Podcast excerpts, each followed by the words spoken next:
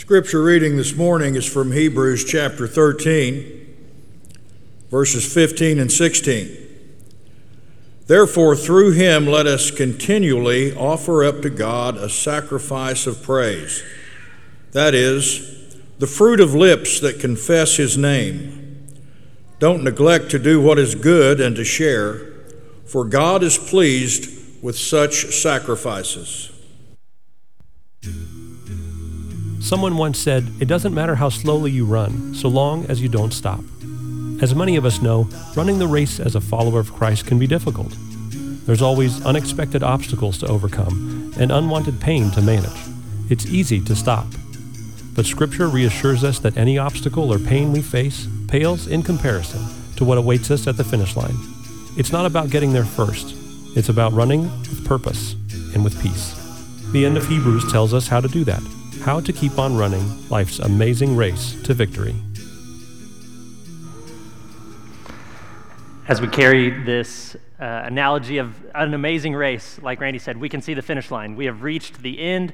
We are at Hebrews 13.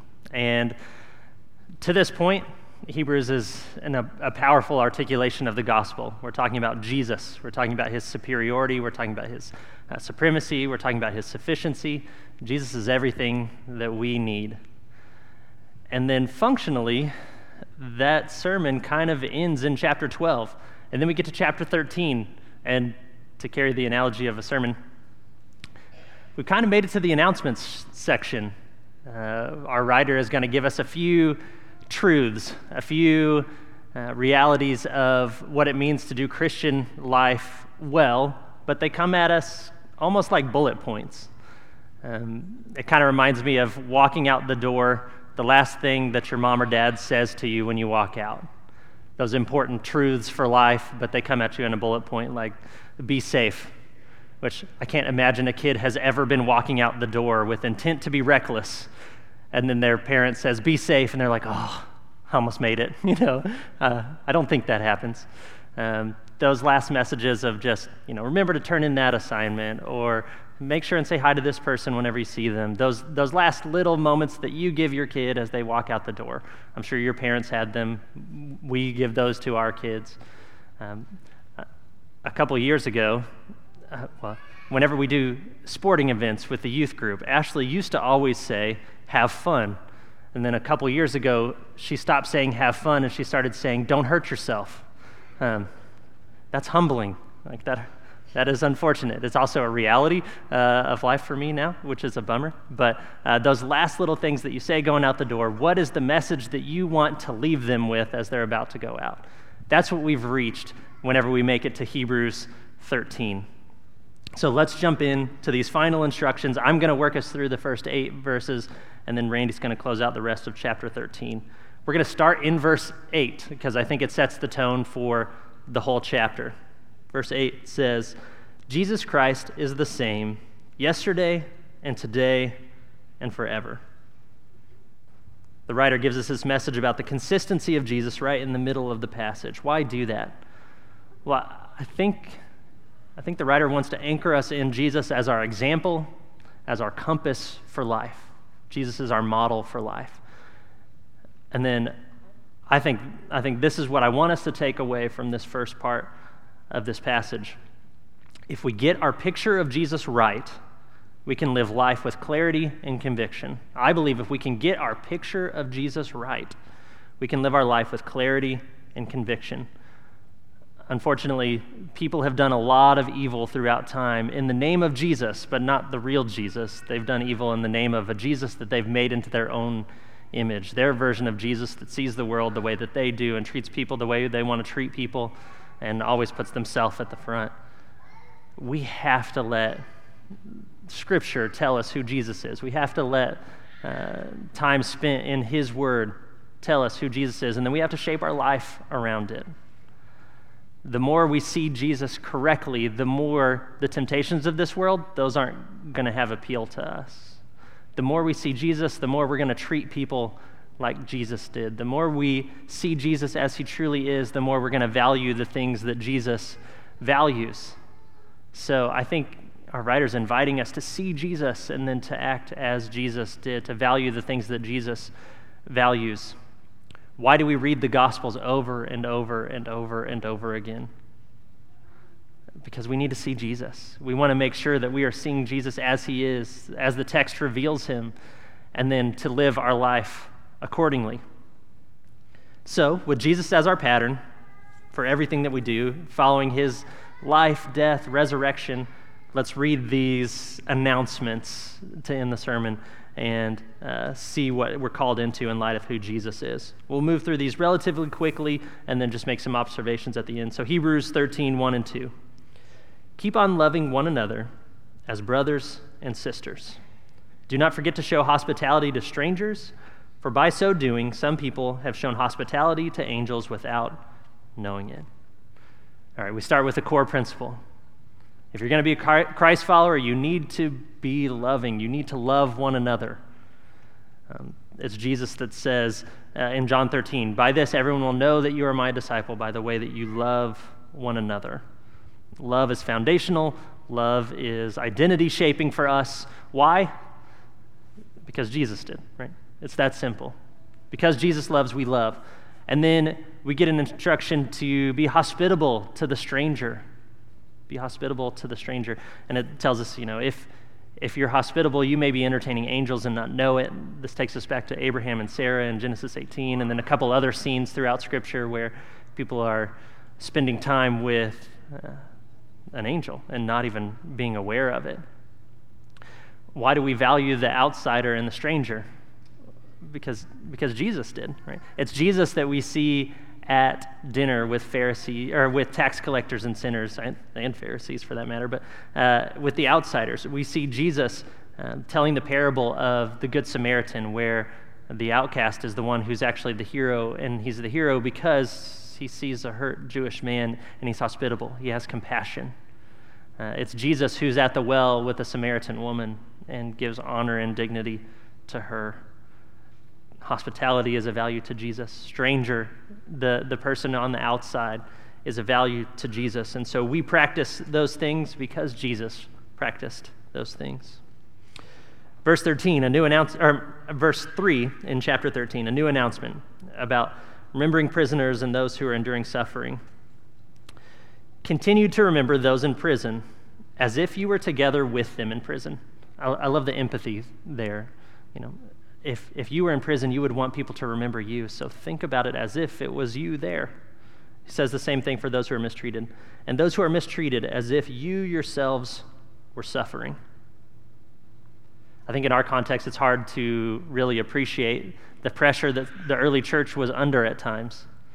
Prison is a very real threat for those in faith. Um, a lot of our letters are written from prison.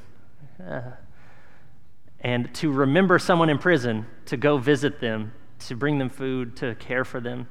At some level, if they're in prison because of their faith, and then you go visit them, you're announcing, I also am a Christian. That's at some level dangerous. You're having to put yourself out there and acknowledge that you share faith with this person and they're in jail for their faith. So, uh, the encouragement of the passage is don't let that potential stop you from doing the good you know you need to do. Don't let fear stop you from caring for that person in prison. That, that's a difficult calling, but it's a, it's a needed calling. And then you have the call to care for those who are mistreated, those who are suffering. Christ certainly has a heart for those who are suffering and in need. We know that being a Christ follower does not insulate you from mistreatment. It would be nice if that were the case, but our, our Bible never, ever promises us that you'll be protected from suffering. Um, that's the nature of what it means to do life in a broken world. There will be suffering, but God gives us a way through it. And part of the way He gives us a way through it is, is people walking alongside you in the midst of that. Randy's going to talk to us a little bit more uh, later in chapter 13 about enduring suffering in the name of Jesus. But why do we walk alongside people that are suffering? Because Jesus did. I, I think about the parable of the sheep and the goats. Remember those who are, in prison. Remember the least of these. And it's Jesus who says, uh, Whatever you did for one of the least of these brothers and sisters of mine, you do for me. You did for me. All right, our next announcement. We're moving, moving quickly because this is what the text does as well. Verses 4 through 6. We're going to talk about marriage, we're going to talk about money. Marriage should be honored by all, and the marriage bed kept pure, for God will judge the adulterer and all the sexually immoral.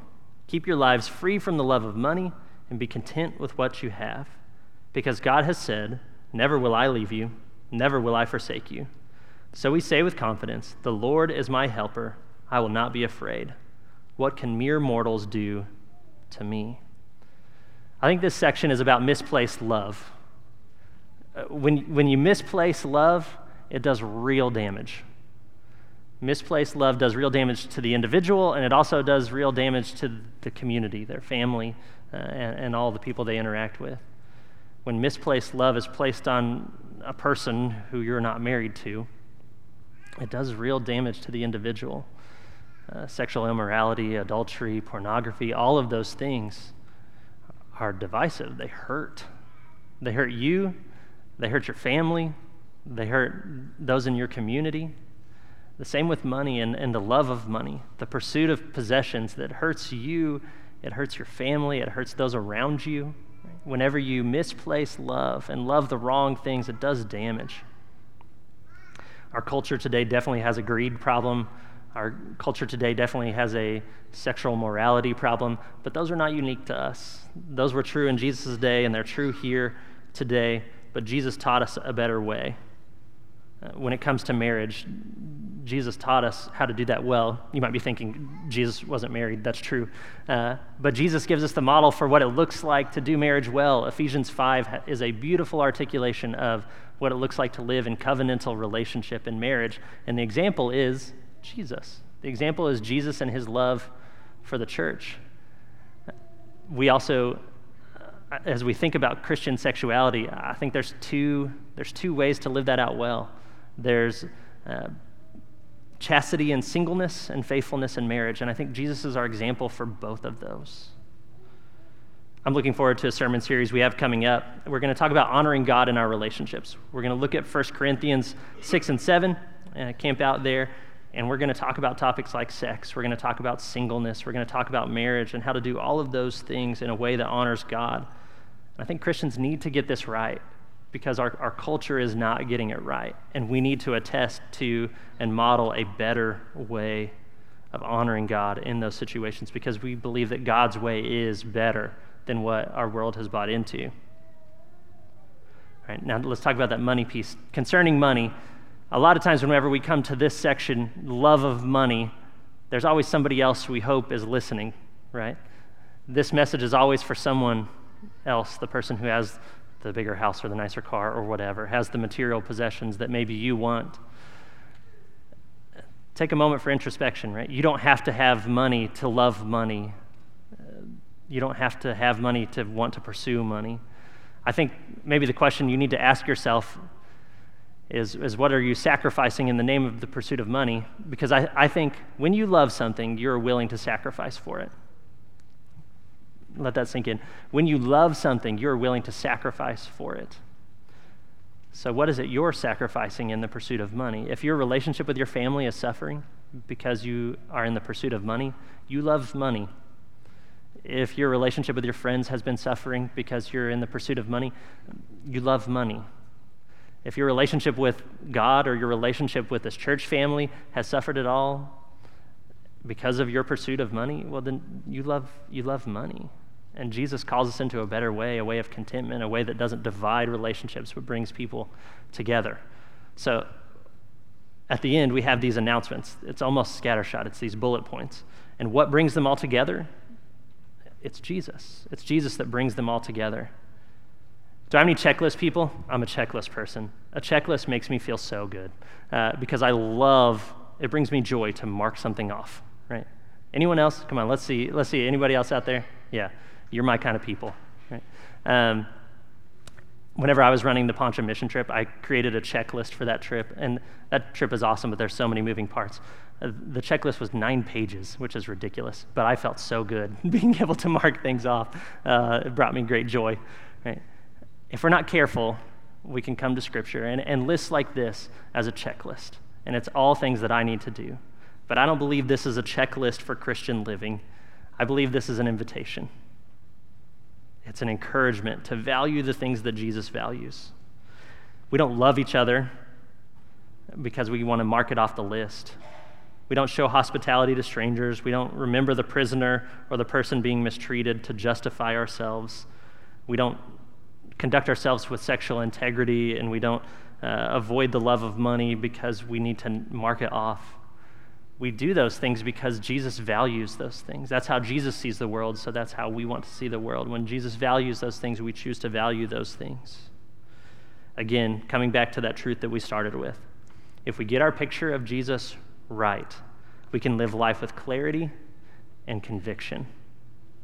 We will pursue the things that Jesus pursued because we value the things that Jesus values. The temptations of this world are going to fall away because we're going to value what Jesus values. There's a simple older song that I, I really enjoy Turn Your Eyes Upon Jesus. We're going to sing it in just a minute. Turn Your Eyes Upon Jesus. The message of that song fits beautifully with what we've talked about today. The more you look at Jesus, the more you see Jesus, the more you value the things that he values, the more his kingdom is fostered in your life, and the things of this earth drift away. That's what I want for you. So, as we sing this song, we're going to sing it through twice. Man, I, I view this song as like a meditation song. You could just have it on loop in your head and just constantly think about the truth that is conveyed in this song. So maybe God will do that with you today. Maybe this will be stuck in your head and you'll just think about that truth that's conveyed in the song throughout the day. But as we sing this, I pray that you'll reflect on Jesus and what we're called into by spending time with Him. Turn your eyes upon Jesus. Look full in his wonderful face, and the things of earth will grow strangely dim in the light of his glory and grace. Turn your eyes upon Jesus. Look full in his wonderful face, and the things of earth will grow strangely dim in the light of his glory and grace. Turn your eyes upon Jesus. It really is the overriding message of the entire book of Hebrews. We've been calling it a sermon because that's how it's written. It's written as a homily, a teaching.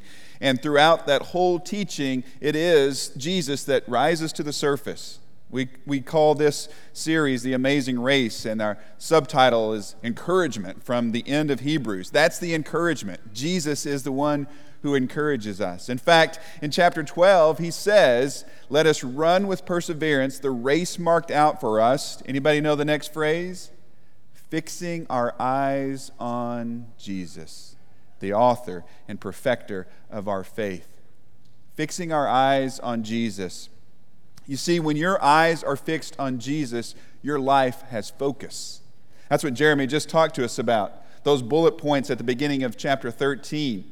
All of those things are to say, My life is centered around Jesus. My eyes are focused on Jesus.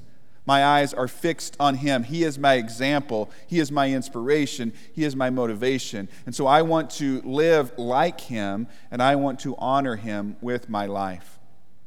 And so, as the writer here, the inspired writer, finishes up this sermon at the end of chapter 13, he continues to talk about Jesus, how Jesus has changed everything and what that means for us. And so we pick it up in verse 9. Do not be carried away by all kinds of strange teachings. It is good for our hearts to be strengthened by grace. Now, let me stop there for just a second Obviously, he puts grace there as something contrary to these strange teachings. So, whatever these strange teaching, teachings are, they go against grace. He says, It is good for our hearts to be strengthened by grace, not by eating ceremonial foods, which is of no benefit to those who do so.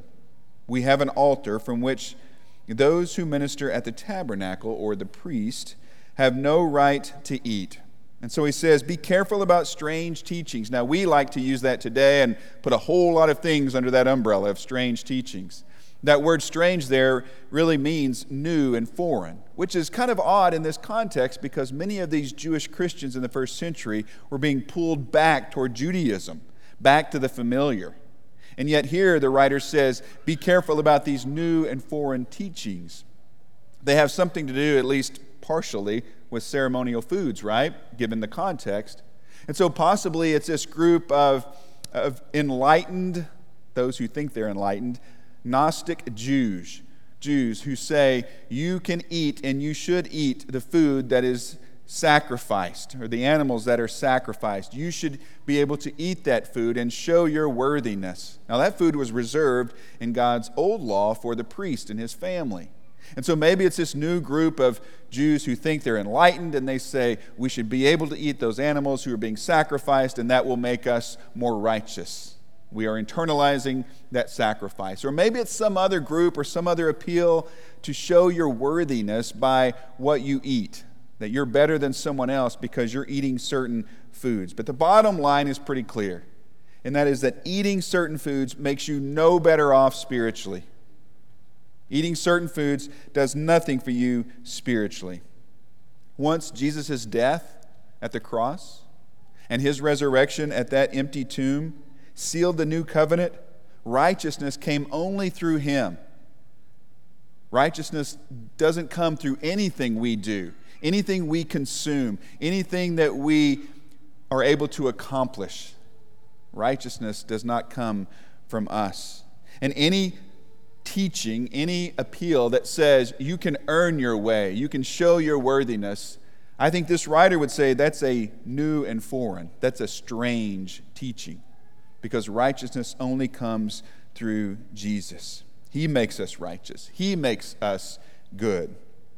So the writer continues to anchor this conversation in Jesus, the one who makes us holy, the one who makes us good.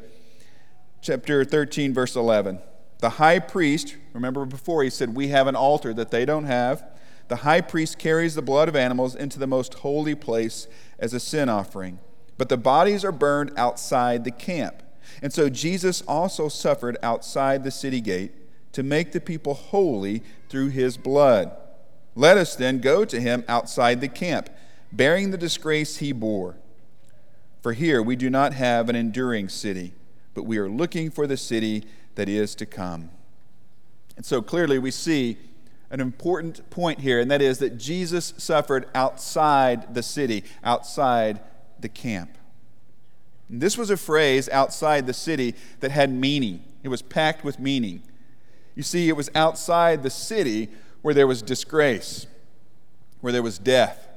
It was the garbage dump, it was the trash heap. That's where you took bodies to bury or to burn. It was a place of, of disgrace and shame. If someone touched a dead body or somehow defiled himself, he had to wash several times, and then he was banished from the city, from the worshiping community. He was banished outside the city to wait a few days before he could come back. You see, it was a place of shame, a place of defile. In Acts, we read that when Paul was stoned and they thought he was, was dead, when they tried to kill him with the rocks and thought he was dead, they dragged him where? Outside the city. Any self respecting person avoided the outskirts of town. It was a place that reeked of death and decay and disgrace. And yet, as Keith pointed out earlier, that's where we find Jesus. Remember verse 12? He suffered outside the city gate to make us holy. The gospel writers do tell us, all the writers tell us that he was crucified at Golgotha, the place of the skull. It was outside the city of Jerusalem. Remember the crowds that just a few days before were welcoming Jesus into the city with praises and palm branches. Now, they are walking by him as he has been taken outside the city in shame to be killed. And they are mocking him. When the Jewish leaders took Jesus outside the city, you know what they thought they were doing?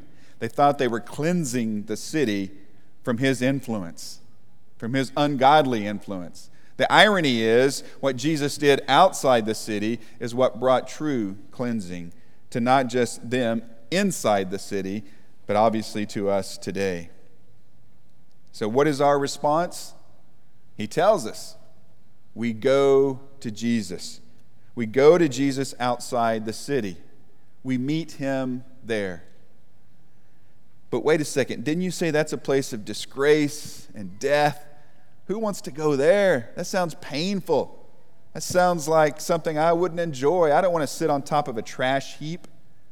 I would prefer to meet Jesus inside the city, maybe at a quaint little coffee shop, or maybe sitting on a porch swing, you know, chatting in a nice neighborhood.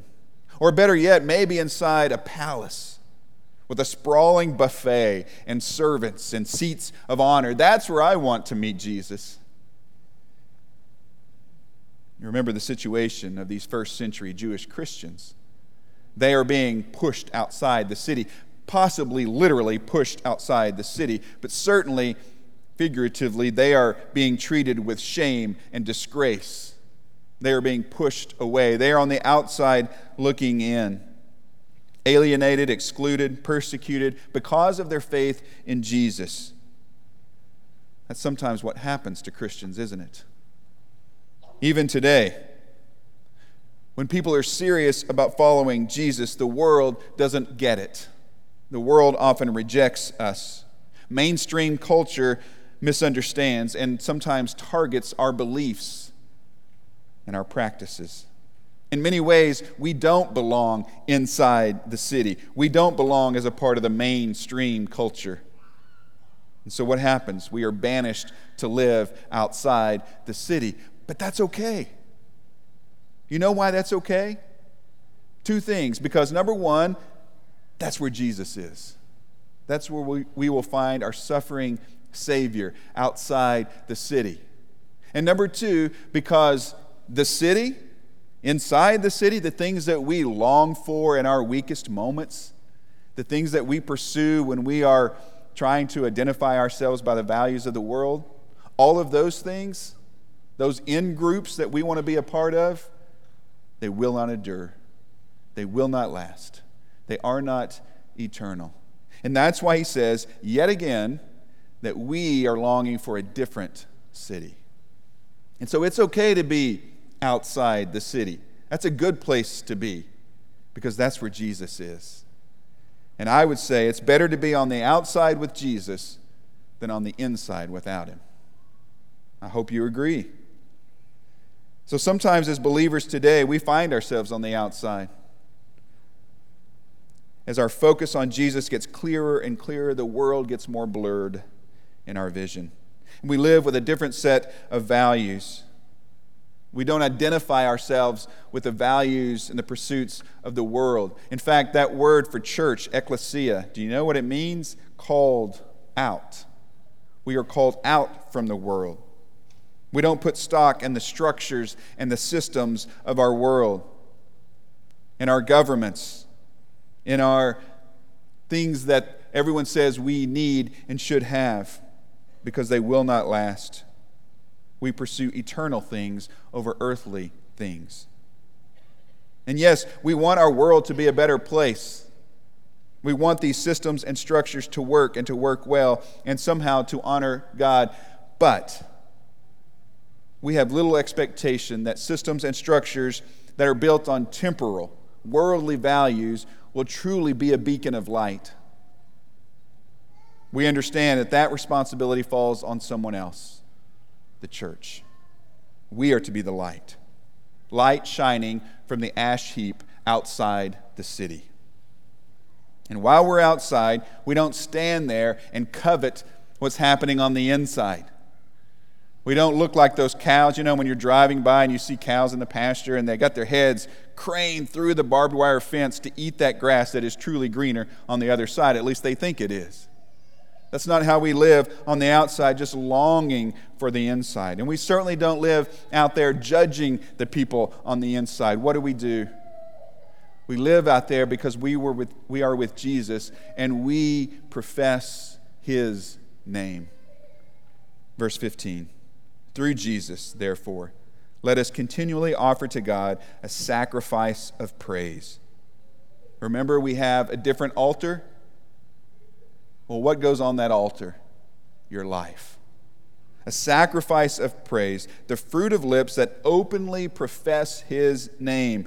And do not forget to do good and to share with others, for with such sacrifices, God is pleased.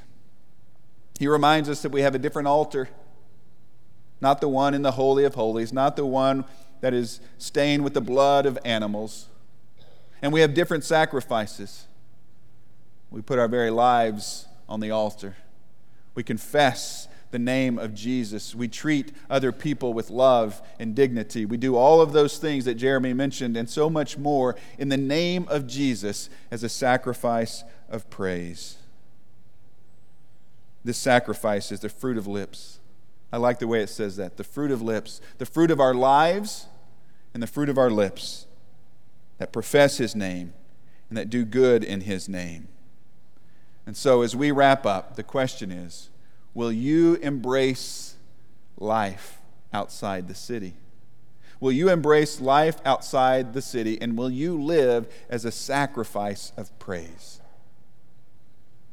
You see, our goal is to not fit in. Our goal is to not be mainstream because if we fit in and are mainstream, there's a good chance that we have sold out on the kingdom of God. And we have conformed to the world. And our goal is not to be on the inside looking out because all of that all that does is simply breed an attitude of entitlement and being judgmental toward others. And our goal is not to take the easy path, the path of least resistance. Although there's so much inside of most of us that wants to take that path, that's not the goal. Because Jesus didn't do that. And those who follow him and take up their cross and deny themselves don't do that. You see, our goal is simply to follow Jesus. And where do we find Jesus? We find him outside the city, where we sometimes experience suffering and then his name, where we sometimes are mistreated because of him, where we sometimes don't get that job or that promotion, or people look at us differently, or they misunderstand us, or they make judgments on us, or they treat us differently, or they push us out of the in group, where all of those things and so much more happen. But that's where we are because that's where Jesus is. And all of those things that we long for inside the city, they won't last. They will not endure. We long for a different city, a heavenly one. So this week, as you live, live your life in honor of the one who died for you. Make that sacrifice of praise openly. I like that adjective openly professing his name. Well, what if professing his name means I'm treated differently or I'm treated poorly? Yeah, you're, you're outside the city. That's why. But every chance you get, you openly profess his name and you live in ways that proclaim his name. You serve in his name and you bring glory to his name. I challenge you to do that this week and see what God does in and through your life. If we can help you, let us let us do that. Let us pray for you. Let us encourage you. If you need to confess sin, certainly this is a safe place where you can do that. Maybe today you're ready to begin that walk with Christ, to confess your belief that Jesus is the Son of God, and to put him on in baptism. We would love to celebrate with you this morning. If there's something we can do, we invite you to come as we stand and sing.